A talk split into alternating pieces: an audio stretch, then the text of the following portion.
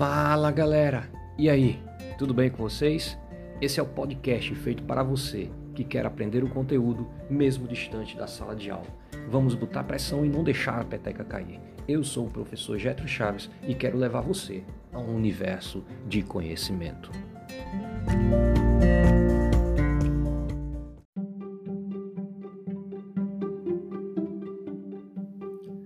Oi, gente. Vamos continuar a nossa série Aulas Remotas e o episódio de hoje ele está baseado na ficha de apoio 1, especificamente o tópico 5, que fala das operações com vetores. Então pega a tua ficha e vamos acompanhar aí bem atentos.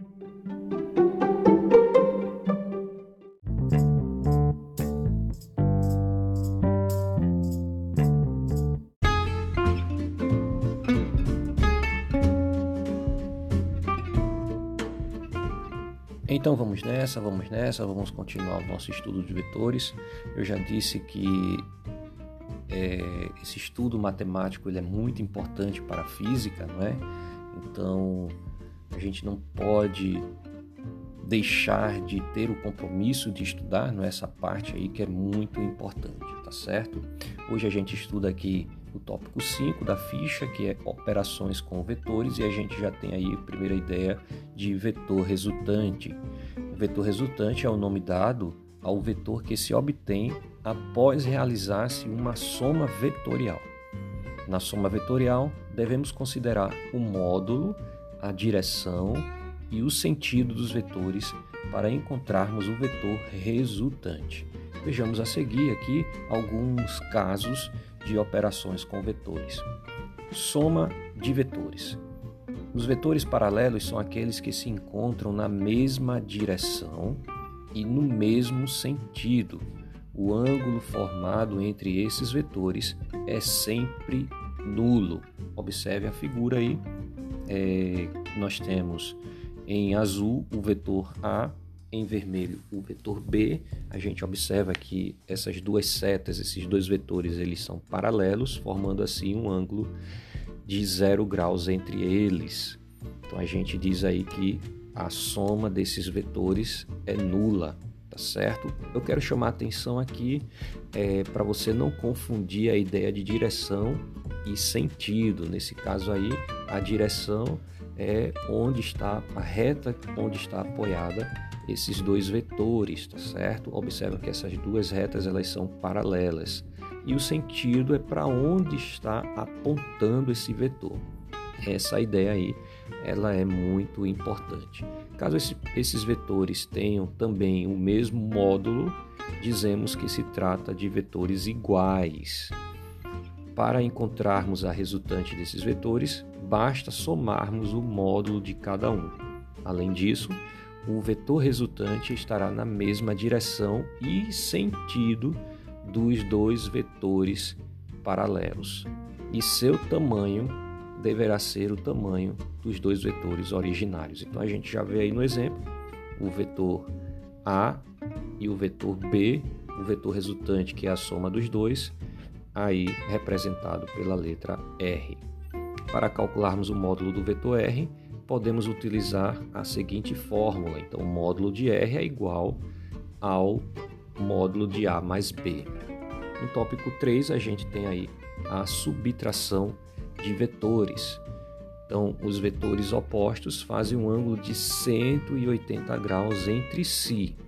Encontra-se na mesma direção, porém em sentidos contrários, gente. Cuidado com esse detalhe aí, tá certo? Ele é muito importante para a gente, como mostra a figura. Então a gente já vê que o vetor A ele está para um sentido e o vetor B está no outro sentido, formando entre eles aí um ângulo de 180 graus, tá certo? Se a gente colocasse eles dois numa mesma reta suporte, a gente teria aí um vetor de é, um desculpa, um ângulo de 180 graus. O vetor resultante de dois vetores opostos é dado pela diferença do módulo desses como é possível ver na figura seguinte. Então, a gente vai observar aí, queridos, é, os dois vetores A e B, como eles são opostos, a gente tem aí uma subtração. A gente já vai ver que o vetor resultante ele é menor, não é? pequenininho, e ele aponta na, no mesmo sentido do vetor maior, que no caso aí é o vetor B, tá certo? Como eu coloquei aqui na observação. Neste caso, o vetor resultante terá sua direção e sentido determinado pelo vetor de maior módulo e poderá ser calculado por meio da seguinte forma. Então, o módulo de R é igual ao módulo da diferença entre o vetor A e o vetor B.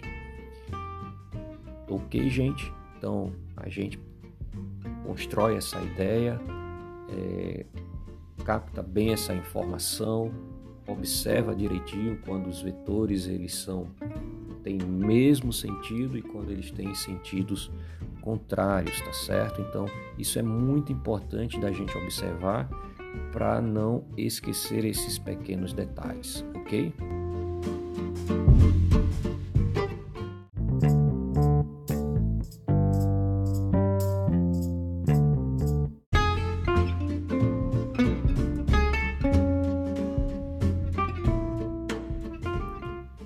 Só, continuando aqui, nós temos no tópico 4, nós temos aqui agora vetores perpendiculares representados pelo famoso teorema de Pitágoras. Os vetores perpendiculares formam entre si um ângulo de 90 graus, tá certo?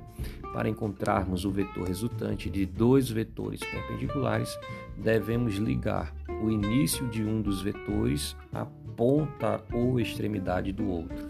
O vetor resultante, neste caso, formará a hipotenusa de um triângulo retângulo. Então, como a gente pode observar aí, eu tenho o vetor A em azul e o vetor B em vermelho. Observa que a origem de A está na ponta de B, na extremidade de B, tá certo? Já o vetor resultante, ele sai da origem de B e encontra a ponta de A, tá? formando aí um triângulo retângulo e o ângulo de 90 graus ele está entre os vetores A e B, por isso eles são perpendiculares entre si.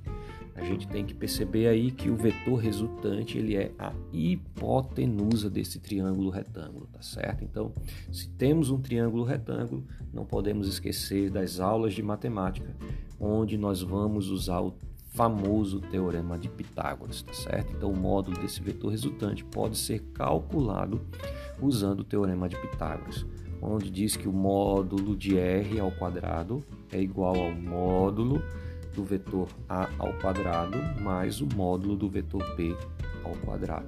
Não esquece, esse é um detalhe muito importante do nosso estudo. Nós vamos usar, nós vamos usar esse detalhe aí por muitas vezes em física no tópico 5, nós temos vetores oblíquos, que aí a gente usa a regra do paralelogramo de vetores, tá certo? Então, os vetores que não se encaixam em nenhum dos casos anteriores podem ser denominados geometricamente pela regra do paralelogramo. Então, se os vetores eles não são paralelos formando ângulo de zero grau, é, eles não são, é, não formam entre si um ângulo de 180 graus e não formam entre si um ângulo de 90 graus, então a gente tem aí vetores oblíquos, tá bom, gente?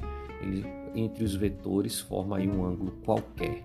Mas se a gente colocar aqui, observa que o vetor vermelho eu levei lá para o outro lado um outro vetor vermelho paralelo ao anterior. O azul a mesma coisa, fiz um vetor paralelo ao vetor azul, completando aí uma figura geométrica que a gente chama de paralelogramo.